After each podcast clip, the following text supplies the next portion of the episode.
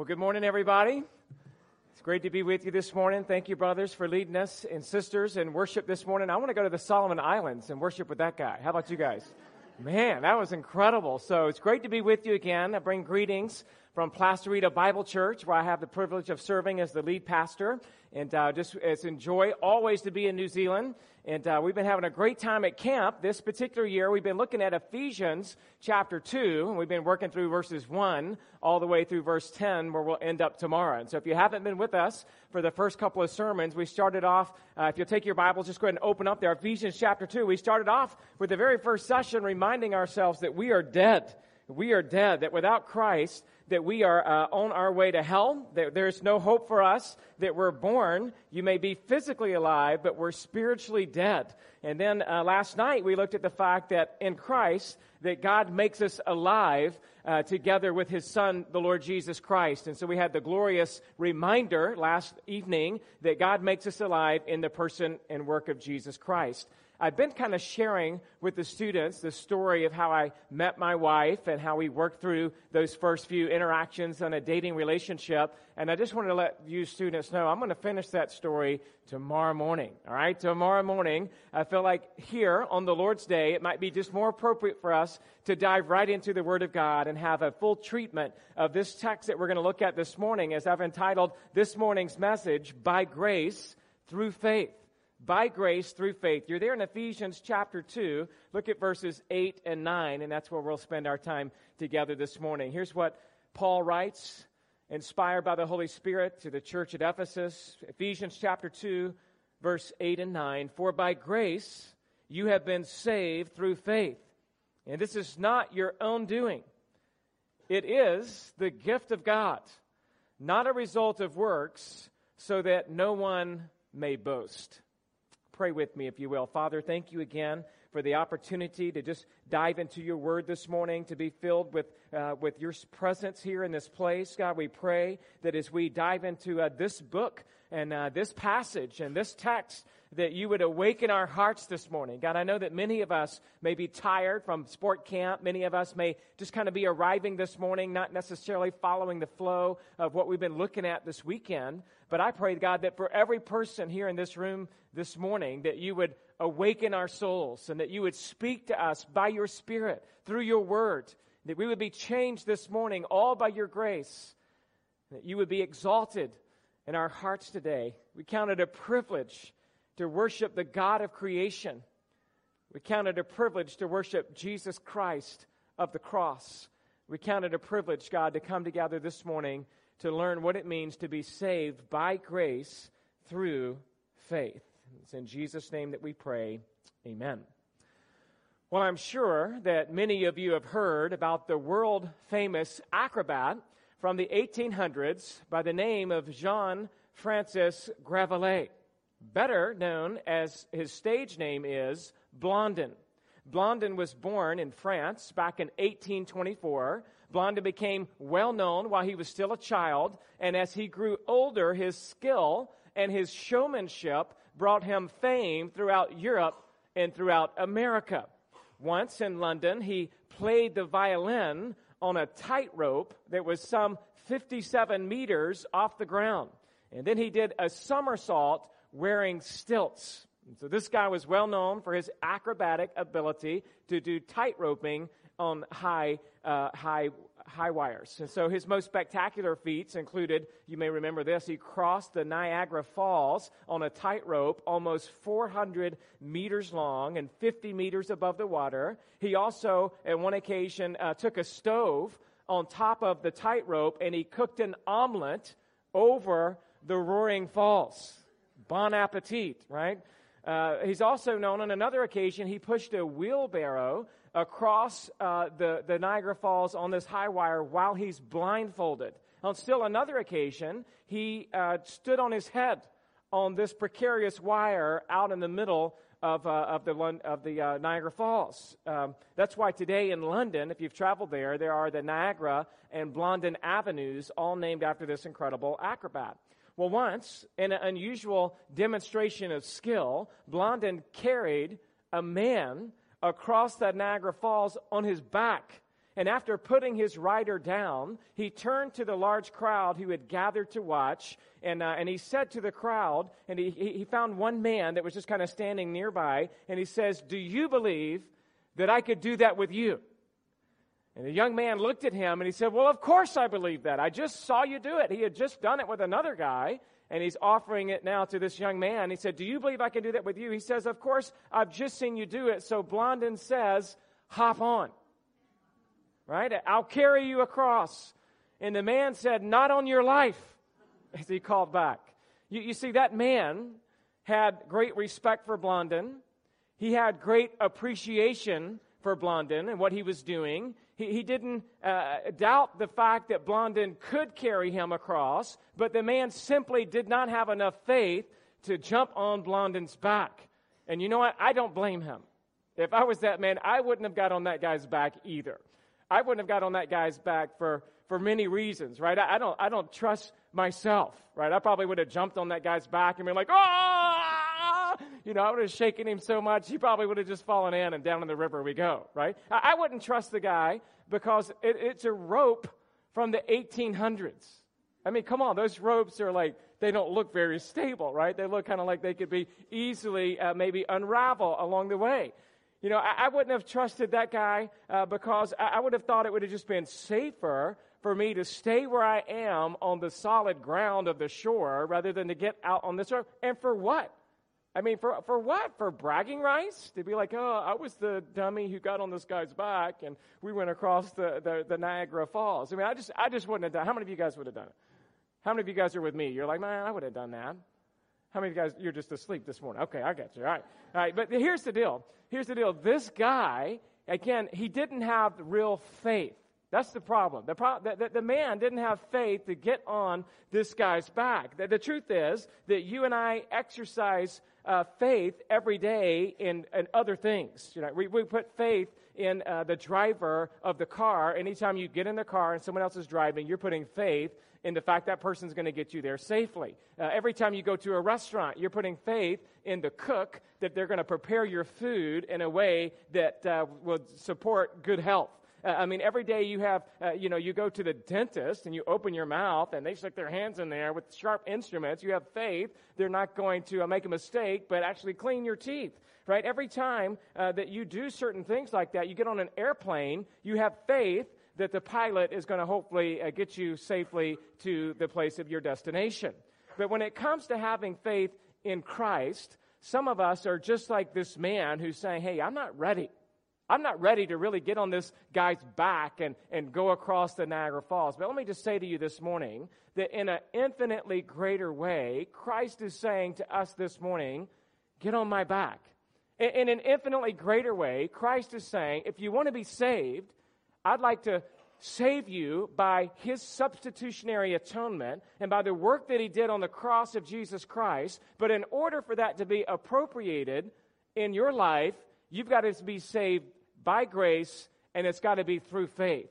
And without that faith, you'll never be saved. And here's the, here's the other issue. You might think, by the way, that you could just sit there and be like, well, I'm safer on the ground than I am on that tight wire with this guy I barely know. You might be thinking that, but here's the truth. The Bible says that the end is coming, and the ground that you're standing on will be swept away.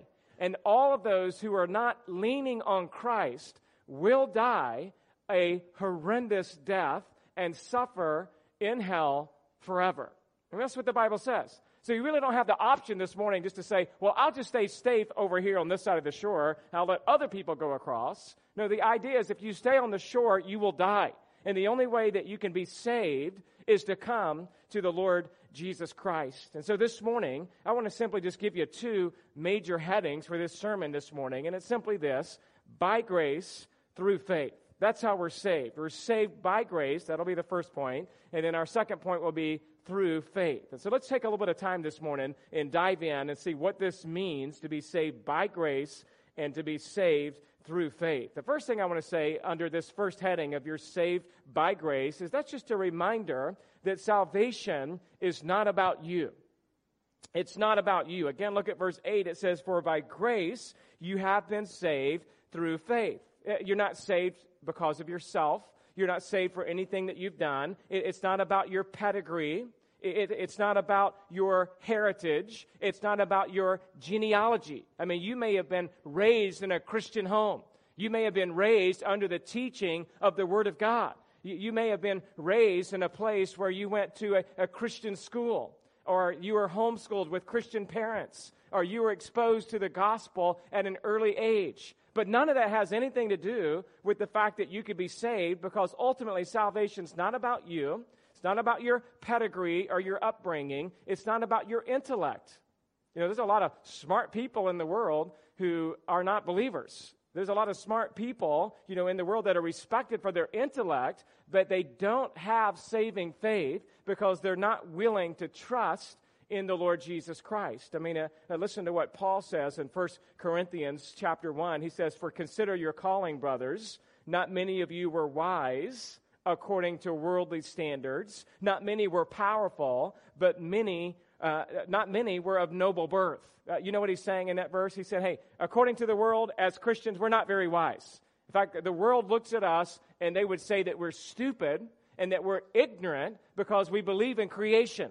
The world would look at us this morning and say the fact that we're gathering together in the Lord's house on the Lord's day to lift high the name of Jesus, that we're actually ignorant and they would say that we don't have much intellect because the world standards are different than our standards. They would say we're not powerful. There are not many that are born of noble birth. But then 1 Corinthians 1.27 says, But God chose what is foolish in the world to shame the wise. That God chose what is weak in the world to shame the strong. God chose what is low and despised in the world, even things that are not, to bring about things that are, so that no human might boast in the presence of God. And because of him, you are in Christ Jesus, who became to us wisdom from God, righteousness and sanctification and redemption, so that it is written, Let one who boasts boast in the Lord. And so, what we're saying again this morning is if you're saved by grace, it's all a gift of God. It's not up to you. It's not up to your pedigree. It's not up to your intellect. We could also say this morning, it's not because of your works. It's not because that you've somehow done good things that would make you worthy to now be saved. I mean, look at verse 9. Again, we're looking at, for by grace you've been saved through faith, and this is not of your own doing. It is a gift of God, not as a result of works. And so we're understanding throughout the course of our weekend together, you're not saved by good works. You're not saved by helping out other people. You're not saved by reading your Bible. You're not saved by quoting verses. You're not saved by coming to sport camp. You're not saved by coming to church. You're not saved by doing your quiet time. You're not saved by giving money. There's no means of salvation outside of Christ. And this is kind of what the Reformation is all building up to. And we'll look next week a little bit at, at, the, at the fact that the Roman Catholic Church got so far off thinking that you could be saved through the sacraments and that, that somehow grace is infused through the good things that you do, that it became a damning heresy that you can never be saved apart from the grace of God. It's not about our works. In fact, Titus chapter 3 verse 5 says he saved us not because of works done by us in righteousness, but according to his own mercy, by the washing of regeneration and renewal by the Spirit. And so we love to think sometimes we had something to do with it. You know, we love to think in our Western mindset, oh, well, the reason I'm a Christian is because I chose to go to church and I chose to invite Jesus in my heart. And I chose that I would be a good person. So surely I had something to do with it. Surely I contributed just a little bit. I mean, nobody wants to be a part of a team that wins the championship where the other team just gives it to you, right? You're like, no, that's, that's not any fun. You kind of want to play the game. I remember as a kid, you know, the other team wouldn't have enough players and they would forfeit, and I'd be like, I don't care about the win. I just want to play the team and beat them bad. That's what I want to do, right? And there's something in our nature that says if God's offering you a free gift of salvation, it, it must be cheap. You know, if anything's free, it must, if you don't have to do anything in order to get it, then it must not be worth anything. But that's actually the opposite of what the Bible teaches us in this passage this morning that it's all grace. In fact, if we could work for our salvation, that would be considered being self righteous.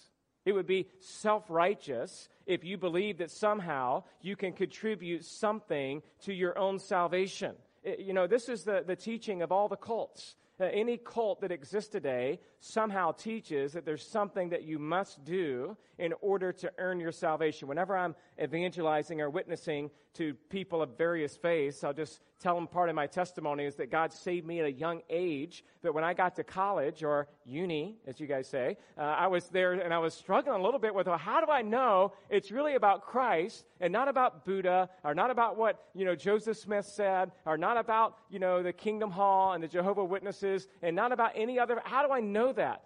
And really, it boils down to this Christianity is the only faith that says you could never make your way to heaven. And since you can never make your way to heaven, God reached down to earth through his son, Jesus Christ, to show you his incredible love for sinners. Whereas every other religion teaches there's something you got to do to earn your way to heaven. There's something you got to do. You got to walk an eightfold path according to the Buddhist teaching. Or you've got to, uh, you know, do the, the Islam faith and, and practice the five tenets of the Islam faith to fast for the month of Ramadan, and you've got to give alms to the poor, and you've got to pray six times a day, and you've got to make a, a, a, a you know, a pilgrimage to Mecca. You've got to do all these things in order to really be saved. In fact, I don't know if you know this, but even in the Book of Mormon, in the Book of Mormon, they've taken a lot of the Book of Mormon, uh, written by Joseph Smith, claimed to be a divine book, is just a uh, a lot of it sounds similar to scriptural writings, but he gives a twist on it because that's how Satan works. Listen to this verse, which is Ephesians 2 8 and 9 skewed. And it's found in the Book of Mormon, 2nd Nephi, uh, chapter 25, verse 23. Listen to it. Joseph Smith writes this, uh, or he translates this book that he says was written uh, as Holy Scripture. He says, For we labor diligently to write to persuade our children and also our brethren to believe in Christ and to be reconciled to God. For we know that it is by grace that we are saved, comma, after all that we can do. Period. Now think about that. I mean, here we're reading from God's word, we're saved by grace through faith, period. And what he's saying is you're saved by grace, comma, after all that you can do. Now, my friends, that's heresy. That's the idea of adding somehow your good works to what Christ has done to think that somehow you could be saved through your own righteous behavior. And if that's true, then grace is no longer grace. The whole point of grace is God giving something to you that you don't deserve. And by the way, it's not cheap. It cost him the death of his son. It cost him the death of Jesus Christ, who gave his life and who bled and died so that you and I could be saved. For you, it's free. For God, it cost him the death of his son. And when you come to Christ and he offers that to you, we must accept that and grace alone by the means of our salvation. Otherwise, it's self righteousness. Or we could also say that if we're boasting in salvation based on our own works, it's self idolatry. We're, we're, we're, moving into self righteousness and self idolatry. I mean, think about it. If you had to labor and you had something to do with your salvation, then are you really boasting in Jesus alone? If you say, well, Jesus did a good job when he died on the cross, and I appreciate what he did, and I'm thankful for the love, but it wasn't quite enough. What he did got me part of the way there, and it helps me an awful lot, but I still got to do these good things. And if I don't do these good things, then I'll suffer in purgatory, or I won't quite get there until I'm able to do just enough and somehow to earn just that, that last little 10%, that last little 10% something I've got to do to get there. Well, that's contrary to the gospel of grace. It's what Paul wrote in Galatians, in Galatians 6:14, where he says, "But far be it from me to boast except in the cross of our Lord Jesus Christ, by which the world has been crucified to me and I to the world." Again, Paul's saying, look, we got one thing to boast in. It's only in Christ. And Christ is a gift to us. And it's only in Christ can we be saved. It's what Paul writes in 1 Corinthians chapter 4, verse 7. He says, For who sees anything different in you? What do you have that you did not receive? If then you received it, why do you boast as if you did not receive it? In other words, he's just saying, hey, look, anything good you have, it's from God. And the main thing that you have from God is salvation. And if you boast at all that somehow you've earned that or you deserve that, then you haven't received it in the way that it must be received in order to be understood as being grace. And so maybe you're here this morning and you've just honestly, as I'm talking and you're thinking through this, you've been thinking too highly of yourself. Maybe you're here this morning and you've been thinking, I'm actually not religious at all, in one sense. But then in another sense, there's certain things that you do or don't do according to your own standard of morality, and you pat yourself on the back for the certain things that you do or don't do, and you think somehow that's going to get you into heaven. If there is a God, you might be thinking, as long as I do enough good things, and I'm, I'm not, you know, a murderer, and I'm not a theft, and I'm not doing drugs, then somehow I'll get into heaven. But the Bible tells us that salvation is all by grace. You remember yesterday we talked a little bit about the difference between mercy and grace. Just as a reminder, mercy is not getting what you deserve. We all deserve hell. But grace is getting what you don't deserve. And some people uh, have used that acronym of grace as being God's riches at Christ's expense. I love that reminder. It's God's riches. Grace is God's riches at Christ's expense. It's the riches of God that He gives freely as a gift. And notice how that's exactly what this verse is saying in verses 8 and 9 again. For by grace you've been saved through faith, and this is not of your own doing. It is a gift of God not a result of work, so that no man may boast. If you have the ESV, that's what I'm reading from this morning, it says this. If you have the NASB, then it says that that.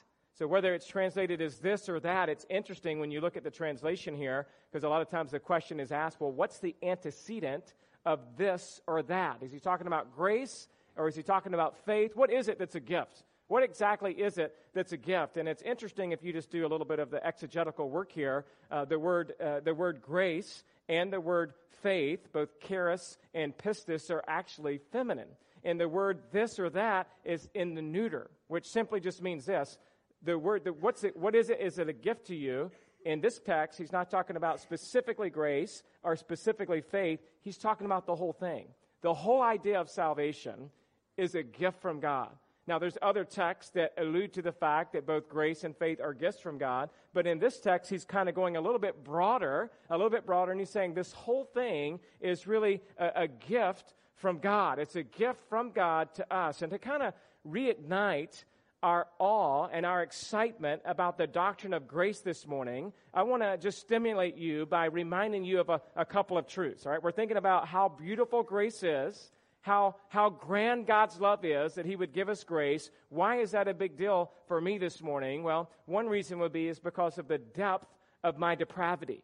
I mean, we have to understand that we need grace because we are sinners. And in Romans 3:10 it says there is none righteous, no, not even one.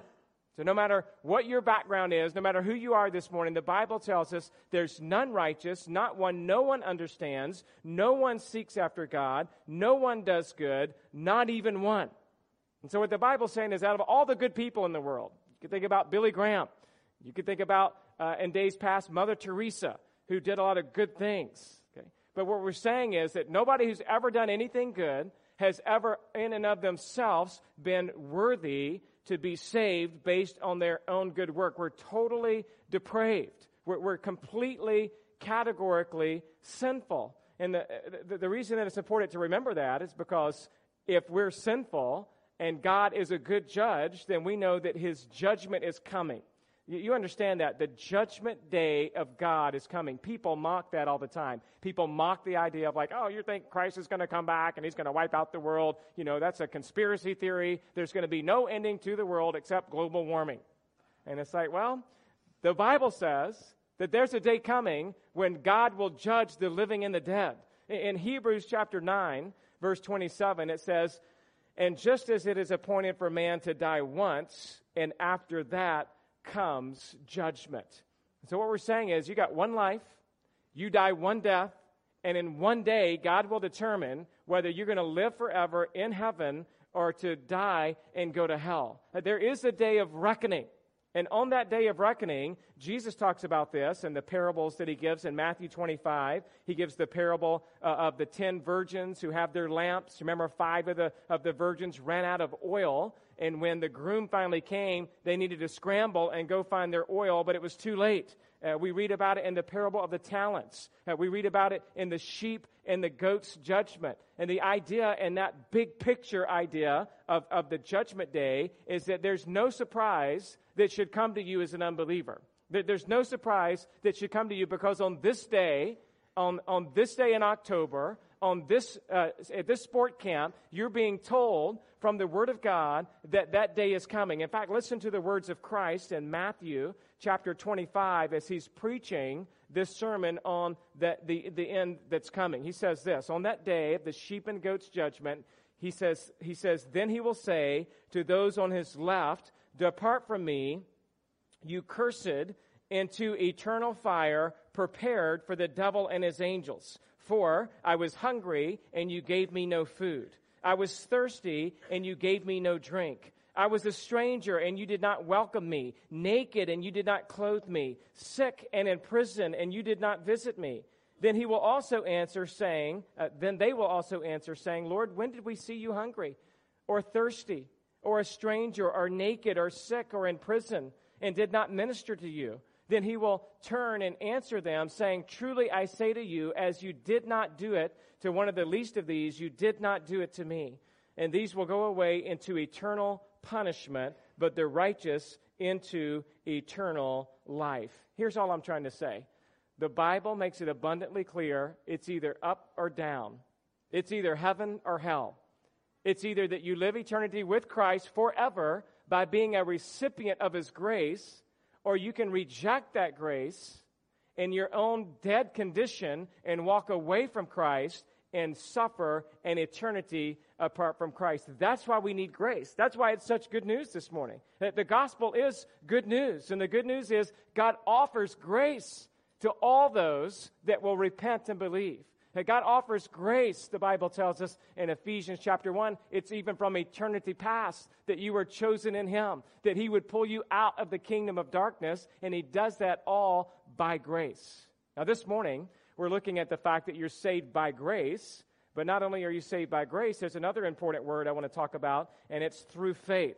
You're saved by grace, but you're saved through faith. And that's kind of what we were talking about in our introduction this morning. Do you have enough faith to jump on the back of Christ in order to follow him to safety? And the idea behind faith is there's a lot of misunderstandings about faith. I think when we talk about the word faith in our culture, there's just a whole lot of, of misunderstandings. Let me give a few of them to you. Uh, when people talk about faith, they oftentimes think of it as just a strong feeling. Just a strong feeling that some people would say uh, faith is a really strong subjective feeling. It's like someone gets this really strong thought and feeling in their gut, uh, but they can't even explain it. And it's all relative and it's subjective and it's existential and it's individualistic and it's feeling uh, what you feel in your gut. Well, that's not faith. Faith is not just something you feel or that you feel like it's a, it's a strong feeling. Some people describe faith as a superficial belief. Uh, it's, it's very shallow. This would be like someone saying they have faith in Santa Claus. You guys have Santa Claus over here who comes around in the summer in his swimsuit instead of his red coat like we're used to in the States. But you might say, well, I, I just believe Santa Claus is coming. I'm sorry if I just burst your bubble. He's not.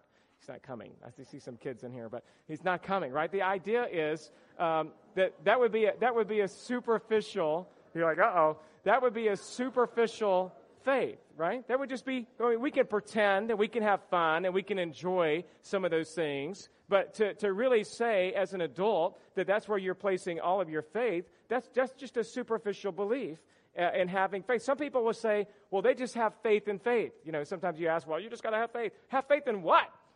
Well, I just have faith. In what? Well, I just, I just have faith. That's what I do. I'm a faithful. Uh, what do you have faith? I have faith in faith. You know, what does that mean? You have faith in faith? You know, uh, the, the problem is people have misconceptions about what faith is. Some people would see faith as just a positive mindset. They would just say, hey, you got to stay positive. You got to be optimistic. You know, it's like hanging on when your team's losing the game and you're hanging on. I just got faith. They're going to come back. They're going to come back. Some of you were thinking that last night. I know. I know you were, right? Uh, but the idea is you just got to have faith and you're just having this desire, right? You're just hoping and hoping and hoping. If you stay positive and you think positive, that it'll happen. You think that's faith. That's not faith. Uh, some, some people, the worst one is this. Some people think that you have faith within yourself and that somehow faith resides in you, and that you've got to conjure up faith inside of you in order to somehow express that and put that into something. That's also heretical. You don't have any faith, at least not saving faith within yourself, because just like grace is a gift from God, according to this text, faith is also a gift. It's a general reference to both grace and faith, all being a gift from God or there's a cross reference if you want to jot down 2 peter 1 1 is another uh, cross reference that talks about faith being a gift. In other words you're saying it's not inside of you. You don't possess it. It's not something that is superficial. It's it, it, faith here is a gift from god. It says simon peter 2 peter 1 1 simon peter a servant and apostle of jesus christ to those who have obtained a faith of equal standing with ours by the righteousness of our God and Savior Jesus Christ. It says in that verse that he's obtained a faith. And that word obtained is an uncommon word in the New Testament, and it means that he's attaining by divine will. So, in other words, he's obtained that faith. He's been given faith by the divine will of God and, and that faith is something that's given to him. And so here's the truth about faith. Those are some misconceptions about faith. Let me give you the truth about faith. Let me define for you this morning faith from God's Word. If you had to pick one verse to talk about, well, where does, where does the Bible talk about what faith is? I might go to Hebrews, Hebrews chapter 11. Turn there with me if you will, and you'll see a little bit what I'm talking about. Hebrews chapter 11 tells us what faith really is. Uh, Hebrews 11, verse 1, the hall of faith, as we read about heroes from the Old Testament. Uh, the writer of Hebrews says this in 11:1. Now faith is the assurance of things hoped for, the conviction of things not seen. What he's saying here is that faith is not a whimsical desire. Faith is assurance. Faith is something that's grounded in the work of Christ. Faith is something that's given to every believer, and it gives you ultimate assurance of things that you're hoping for. And what you're hoping for in this context is eternal life. And hoping for it doesn't mean in the Bible, the word hope doesn't give again the idea of like, well, I hope it doesn't rain today. I hope that, you know, we get out of here on time today. I hope, I hope, I hope, I hope. In the Bible, that's not how the word hope is used. The word hope is a person. The word hope is Jesus Christ. The word hope is that we put our faith in Him as God gives us faith. That faith is in exercise in Him. Faith is the assurance of things hoped for, the conviction of things not seen. Skip down to verse 6, another definition of faith. And without faith, it is impossible to please Him, for whoever would draw near to God must believe that He exists and that He rewards those who earnestly seek Him. It's another definition of faith. This is saving faith. Without faith, if you don't have saving faith, it's impossible that you could ever please God. But if you have saving faith, then it draws you near to Him and you believe in Him and you believe in salvation. And faith is really this idea of really three things. When I think about faith, I think about three things, and I base this on a little bit on uh, James Montgomery Boice calls faith, biblical faith. He says that it's knowledge, it's heart response, and it's commitment knowledge, heart response, commitment. Spurgeon refers to these same three concepts, and he says that uh, uh, uh, he says these three things are it's about knowledge, belief, and trust. If we were to look at Martyn Lloyd-Jones, when he talks about faith, discusses the same three things. He describes it as awareness, assent, and commitment. And so here's what we're talking about. Faith, faith is this knowledge. It's not just saying I have faith in faith faith begins with this idea of there is a knowledge of the gospel. There's a knowledge of who Christ is. When, when the Bible says we're saved by grace through faith, it's faith in God. It's faith in God's Son, Jesus Christ. It's faith in the gospel. And let me just tell you the gospel is this God is holy, and He is the creator of everything, and He desires a relationship with sinners. But the problem is, God's holy, and we're not. You and I are fallen creatures. And because we've fallen in our sin, fallen short of the mark of God's holiness, there is a divide between the holiness of God and the sinfulness of man. The good news is that's why Jesus came. The good news is Jesus came to live a perfect life, to die on the cross, and was raised from the dead so that you can be moved from your condition of being dead to being made alive in Him. But the, but the, the, the real uh, catch to it all is that there must be some type of appropriation that happens in your own life. That there, there must be a moving from just not just having the knowledge of this, but we've got to move from the knowledge to having a heart belief. In other words, a lot of people know the story of the cross in America. As I'm sharing with people about the Lord Jesus Christ, they might say, "Oh, I know the whole story. Jesus came and he died on a cross and he's raised from the dead, and that's why we celebrate, you know, Easter." And I'm like, "Well, you may know that up in your head with knowledge, but is that the same thing as having a heart belief?" And really, faith is the word in the original language. It's the word pistos, and it's a verb form of the word pistuo uh, that means to believe. And so the, the, the noun is pistis, faith. Uh, uh, the, the verb form is pistuo, which means to believe. And so it has similar origins. Faith, faith is believing. And so what we see here is that this, this is something that God gives to us. He gives you the ability to, to, to, uh, to believe. In Philippians chapter 1, verse 9, it says, For it has been granted to you that for the sake of Christ that you should not only believe in him, but also suffer for his sake. So, in other words, he's saying it's been granted to you. It's a gift. To believe is a gift. It's not just a choice that you make on your own, it's something that God does in you. God is the one who enables you to believe. And so, we're talking about faith is knowledge, faith is a heart belief, but there's one more aspect to faith, and faith is a committed trust. Faith is not only do you have the knowledge of the gospel, not only would you say, I believe, not only do I know that happened, but I believe that that happened. There's another element to that belief, and that belief, that final element is, and I trust in that. I trust in Christ's work on the cross. And it kind of goes back to that, you know, that opening illustration about getting on the back of Blondin to follow him across the tight wire. You might know that those kind of things happen. You might believe that it's very possible for someone else to cross the tight wire across the Niagara Falls, but until you trust personally, until you personally trust in the fact that Jesus Christ carries you across, then you don't have saving faith. And so when we look at this idea that it's by grace that you've been saved through faith, and it's not of your own doing, it's the gift of God, not a result of works, so that no man may boast. What we're saying is, is that, faith, that salvation is all about grace alone, through faith alone. And these are two of the five solas of the Reformation. It's all by grace alone, it's all through faith alone in the Lord Jesus Christ. Listen to me. Faith is also inseparable from works. This is another just add on that I want to say. Sometimes people will say, okay, I have the knowledge, I have the belief, and I've trusted, but then when you examine their life, you don't see any real change. And the Bible talks about the fact that if you're truly saved, like Jesus says in John 15, 5, I am the vine and you are the what? The branches. Whoever abides in me and I in him, he it is that bears much fruit. So, in other words, true saving faith, in addition to having knowledge and belief and trust, true saving faith bears fruit. You know why? Because true saving faith is about you abiding in Christ.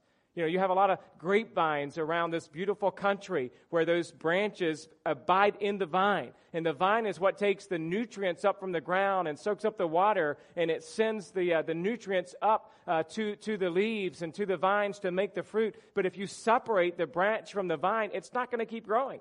It's just not. And the idea is that if you're abiding this morning, which means you're remaining in Christ, and Christ also, get this, did you ever realize not only is it about me abiding in Him, but it's about Him abiding in me.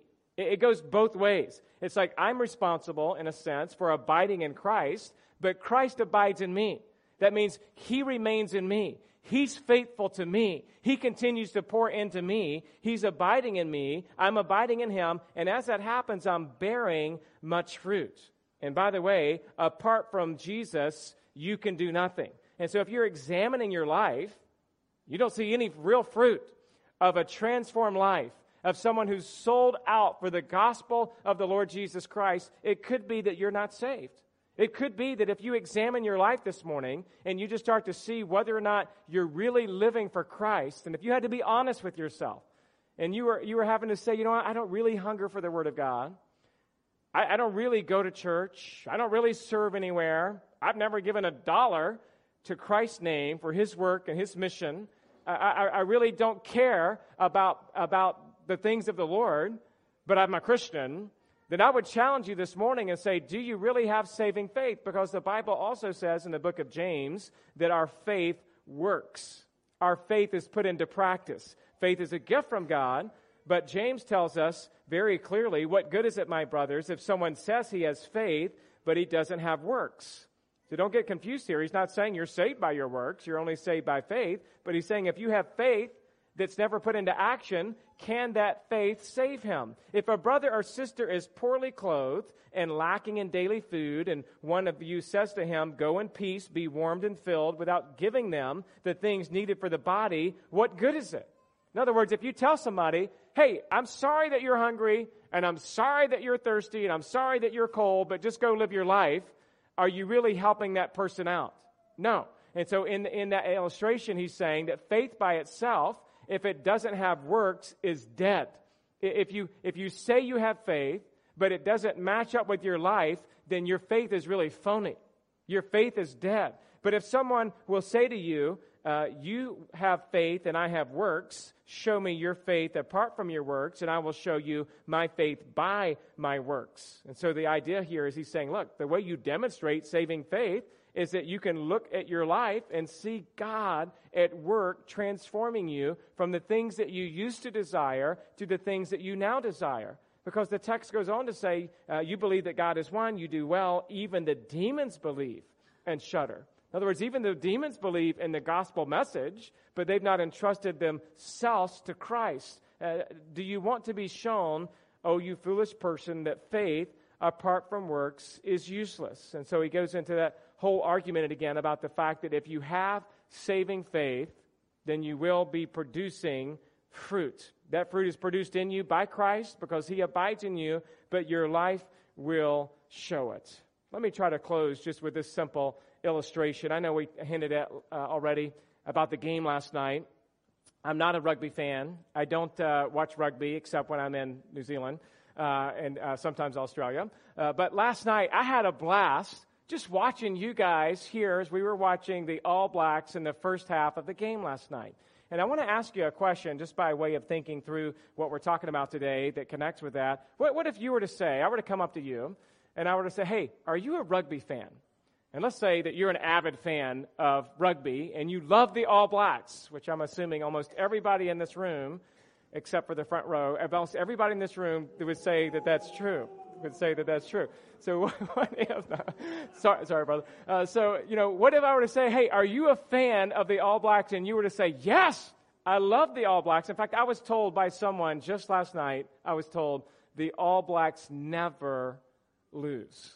I was told that last night. During the game, somebody told me, I won't tell you who, but somebody told me the All Blacks, they just never lose, all right? So if I were to ask you, are you a fan of the All Blacks? And let's say that you say, yes, I am. I am a fan.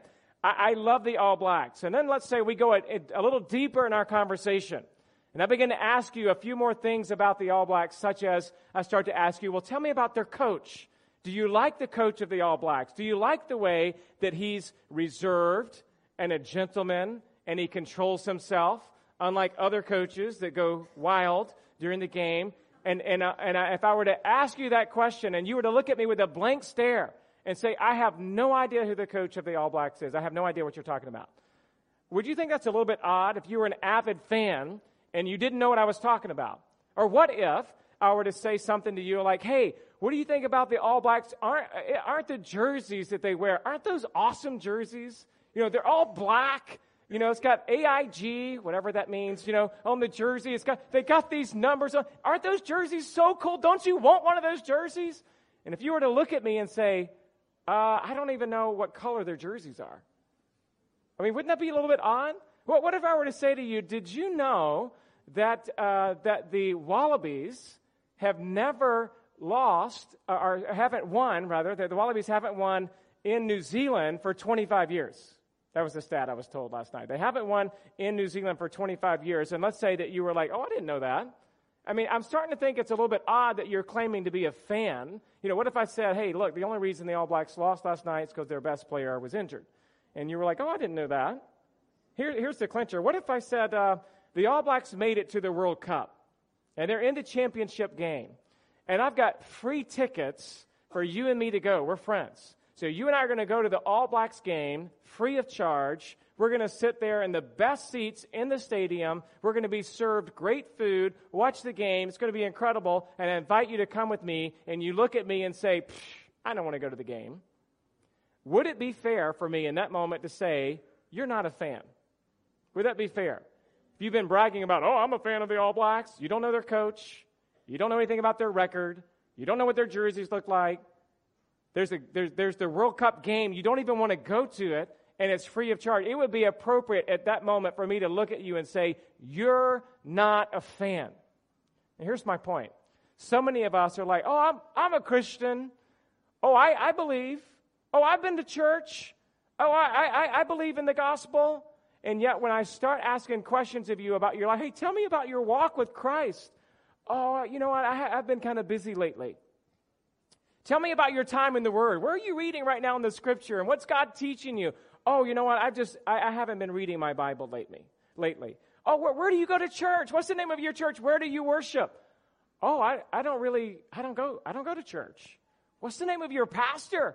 What's his name? Oh, I, I don't know what his name is. You're starting to get the point. At some point in there, you got to start thinking like, hey, you're not a Christian.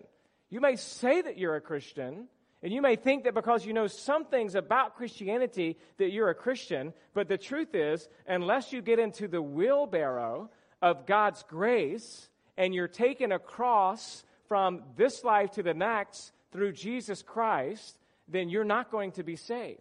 Being saved means that you're saved by grace through faith in the person and work of Jesus Christ. And if you're saved by grace through faith, it has a radical transformation of your life. And everybody knows it.